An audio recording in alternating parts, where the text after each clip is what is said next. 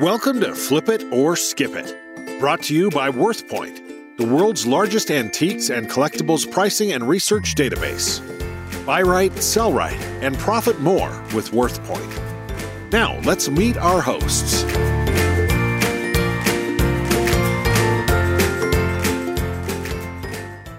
Hi, I'm Dana Crawford. And I'm Wayne Jordan. In today's episode, number 84 of Flip It or Skip It, we're going to be talking about cufflinks. Cufflinks. Well, cufflinks are, are dear to my heart because I have a bunch of them and I wore them for years. I usually think of cufflinks as being a men's accessory. Do, do women wear cufflinks?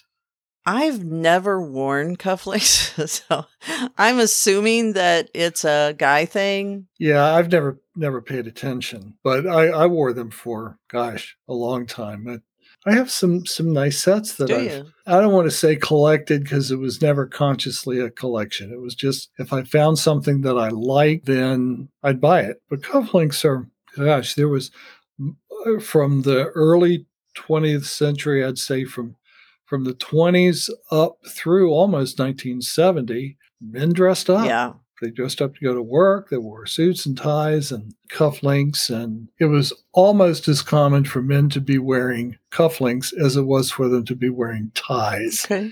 And when you went to work, you wore a tie. Well, didn't didn't they have the tie tack to match the cufflink? Yeah, tie tack to match the cufflinks and and for formal wear, there was also a matching set of studs because shirts didn't have buttons either. They had the two buttonholes, mm-hmm. but you'd push the stud through. So your stud matched the the cufflinks and the tie tack. Interesting. But Wayne, are you going to flip your cufflinks or are you going to skip it? Oh, I'm I'm gonna skip it. I've got some things in there that I would like that, that in my opinion, are heirloom status. Okay. For example, my this has been passed down from my great grandfather. Oh, wow. A set of cufflinks that I, I, guess you wouldn't call them high end, but they're they're custom made. Oh.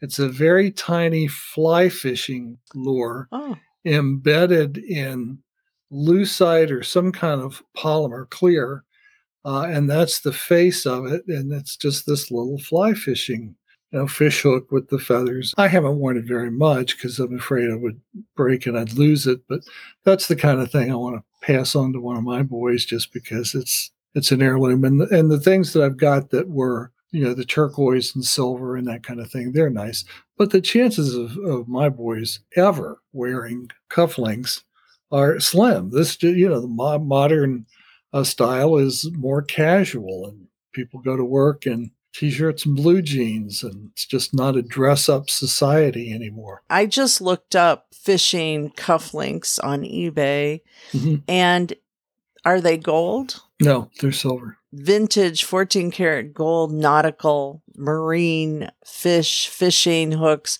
cufflinks for $1800 right now. Really? Hmm. Yes. Now you've got my uh, curiosity piqued. One of the important things to remember about cufflinks, of course, fall into the jewelry catalog, and collecting them and flipping them follows the same rules as any other kind of jewelry. There's costume jewelry, and then there's designer jewelry. Mm-hmm. And you need to know enough about what you're looking at to be able to buy it correctly and then flip sure. it at a profit. The good news is that cufflinks are selling. Yeah, pretty darn well from what I've seen. In the WorthPoint archive, uh, if I just do a search on the word cufflinks, I get 160,000 results. Wow. The most expensive is a pair owned by Elvis, and they sold for 26,000. Of course, Jeez. you have the Elvis factor to deal with in that. And any jewelry owned by a celebrity yeah. uh, is is going to bring bring a higher price. But it's not unusual as I scroll down the first page of 200 listings, the lowest one on the first page is $5,000. Wow. So the you know the designer jewelry cuffs sure like any other kind of jewelry. It brings good money. Uh, costume jewelry, of course, will vary according to popularity and Right. and so on. Bakelite jewelry is really popular from the 20s and Sure. 30s, and but that's essentially costume jewelry. So some costume jewelry uh, is still in demand, especially the, the vintage and antique Mhm. stuff. But there's a lot of it out there. There's just you know you look these things up online and uh, WorthPoint and eBay and Google search. There are just thousands and thousands. Cufflinks have been worn uh, by men as a regular part of their attire since about the 16th century Sure. a long time so there are there's a wide variety of cufflinks available Yeah, I've sold um, a few over my eBay career. The most recent pair that I sold for a client were uh, Tiffany cufflinks. wow I actually accepted an offer. Um, I had an offer come in for $120 and I did accept it. And it's interesting when I look back, I sold these in April of 2022. And when I look back at the title, I had here's my title Tiffany and, well, Tiffany and the and symbol, CO sterling silver oval cufflinks engine turned classic box 925 that was my title. Really? I wish i could tell you what all that meant. I, you lost me at tiffany and company. Well this is a great what is engine what is engine turned? i have no idea. So here's the thing wayne. When i am listing and i'm sure fellow eBay sellers can relate. You get in the mode. So your um, focus is to list that the best that you can, have the keywords that work. And so when I researched on WorthPoint, the highest price first, because I want to get the most, you know, bang for the buck. And I notice I pay attention to all the words that they used in their title. And when I discovered other uh, Tiffany cufflinks that had sold, I discovered engine turned was part of the keywords. And it's funny because people come to me and say, Why did you use those words? I have no clue because it was so long ago or or even if it was last week i don't know. It's because you're so focused on pulling in the absolute best words.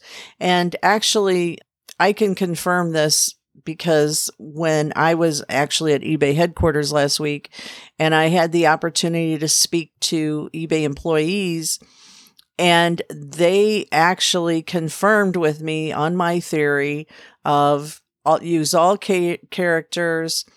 Every word is like a piece of bait on the hook that goes out to the eBay sea. And they loved that little saying that I say when I do my workshops because they agreed 100%. So I was right on target with that. You don't need um, a bunch of words and you don't want to waste space. So take advantage Right. of all those characters, which is a perfect example on Engine Turned was a way that people were searching. Now, don't get me wrong, mm. because item specifics are right up there with importance, but title is first and then item specifics is second. getting $120 for a Tiffany cufflinks. I don't know for for some reason I would associate the word Tiffany with higher dollars than Right. that. How did you arrive at that price and how did you uh, decide that these were actually Tiffany cufflinks? Because most of the designer brands, like everything else these days, uh, knockoffs are Sure. everywhere. So, how did you decide when you saw these that they were the real deal? And how did you end up at that price? Well, actually, it was a consignment item, and Mhm. my client is an attorney and I trust his his items. He sends me high end, all name brand um, items, and he's like a celebrity attorney. So I actually Right. trust him. Right. So that's important. But also, these came in the original box, the original pouch, and you can tell Tiffany, you can, t- I can spot a fake Tiffany pouch. They're pretty easy to tell. And then also the markings, you can compare them with markings from sold completed and just doing the history on it. Now, in my opinion, Tiffany does not sell like it used to, like so many Mm-hmm. So the the value on the Tiffany items, unless it's solid gold, um, I've Right. just in my experience, in fact, I just sold a tie tack, a tie clip the other day, a tie bar the other Right. day, and Tiffany just doesn't sell like it used to. And these were silver, which Hmm. Right. are not as desirable as gold. And so you kind of take these into consideration. I had them up for, well, a little under a year. And so I accepted the $120 so I could move mm. on. And I think that I had them up for 200. Honestly, I, I, I don't recall, but I might have had them up for 200, maybe 150. But Right. whatever price it was originally, it was based on completed listings, research, and all that. And then that's when you make a decision on whether to accept offers or not.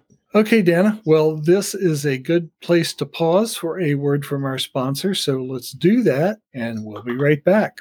Have you ever bought an item to resell, got it home, and discovered that it wasn't what you thought it was? With WorthPoint's encyclopedia of marks, autographs, patterns, and symbols, you'll always know what you have and what it's worth. Find over 150,000 identifiers updated weekly, covering glass, china, coins, currency, tools, and more. Don't waste your time and money. Use WorthPoint.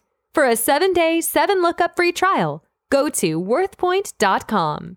Okay, we're back. Yours truly, Wayne Jordan and Dana Crawford, and we are talking about flipping cufflinks. Let's pick up where we left off. Let's think for a minute about our listeners and say we have someone who is curious about cufflinks or jewelry in general, and they regularly attend estate sales and antique shows and markets and, and that sort of thing what approach would you recommend to them? How would you recommend that they uh, analyze Sure.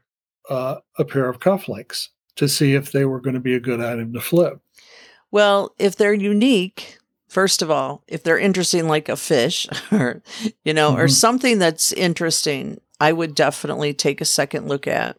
If if they're just kind of like your oval plain Jane kind of look, then I may um, look for uh, the 925 mark or look for some type of carat mark or something to see if it's Mhm. silver or gold Right. and then what kind of condition is it in because you know the little um, bar that pops out of the cuff link at the bottom sometimes those i mean i've even turned them and they came off so Right. it depends on the condition as well and then look Right. around the edges for nicks or chips in the the stone if there's a stone in there right. things like that. So you want to inspect them. But I'll be honest with you, I have actually sold box lots as well of costume jewelry or if I had a bunch of men's cufflinks which I've had and some of them mm-hmm. individually are worthless. So like so many things we just box lot them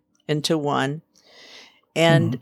I'm surprised though at the way that cufflinks are selling honestly because over the years they've been up and down where I would see them at estate sales and I would just pass them by. I'll also take a double look if they're in the original box and they're still attached inside the box because that means they weren't Right. worn that much or I remember selling my dad's cufflinks he had from the Playboy Club in Chicago and Mhm.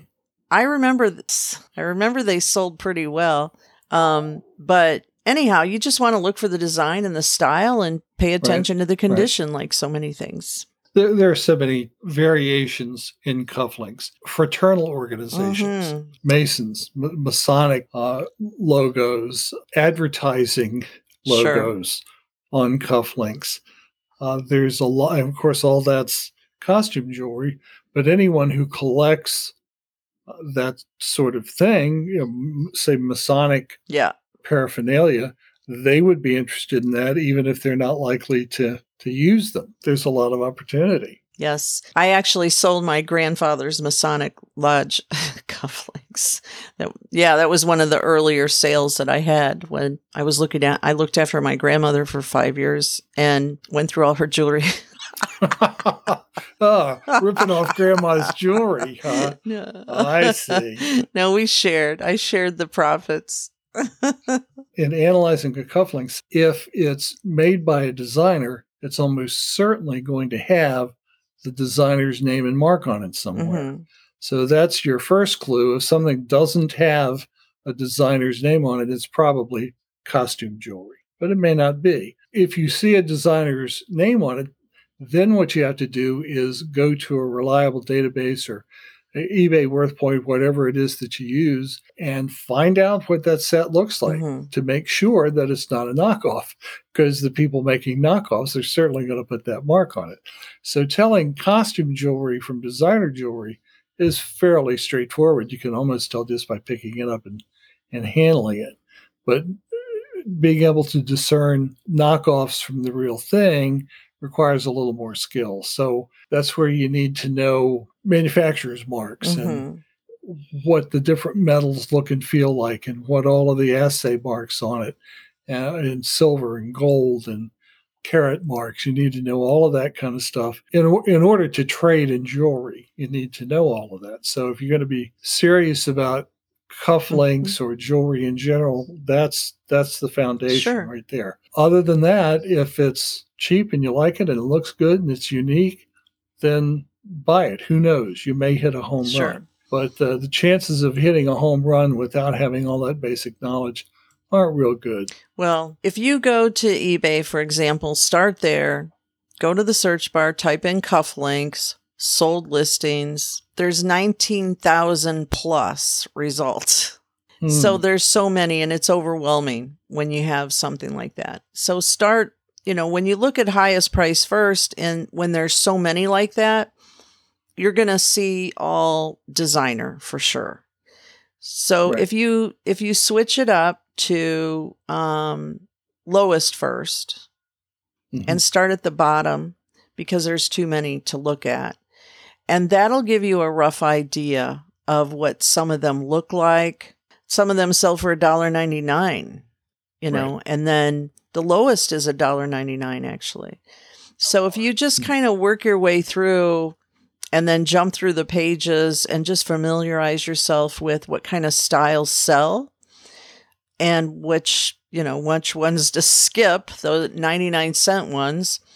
And you'll just start educating yourself about what to pay attention to.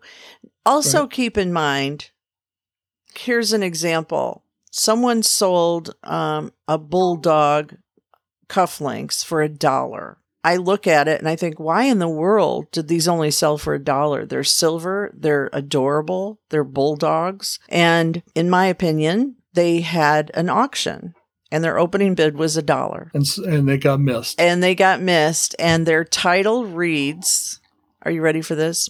Their, their title reads Bulldog cufflinks used just a few times. That's their title. Uh, well, and and that's why the auction got missed.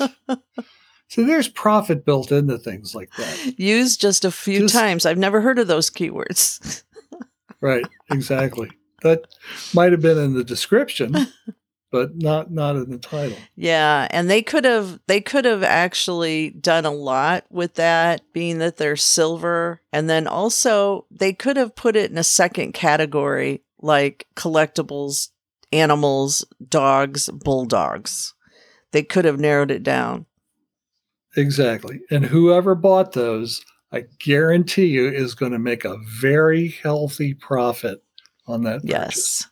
So pay attention not only when you're looking at lowest price first, because there's some some flops in there where if you look at the lowest price and you see it's an auction and the opening bid, it's sold for what the opening bid was, chances are that they shouldn't have gone that route. I mean, I've done it myself, you know, I've done it myself, but in the past, what I've done is, you know, me, I I'll list highest price and I lit oh, kind of overprice with make an offer before I'll even attempt an auction like that. That's good advice. And then you could do an auction after it's been listed for so many years. It's like, okay, I don't care. I've gone to the trouble to type this up. I'm going to put it out for 99 cents and so be it. So so it could be that's what some of those are too. Yeah. Well, you got to keep the inventory turning.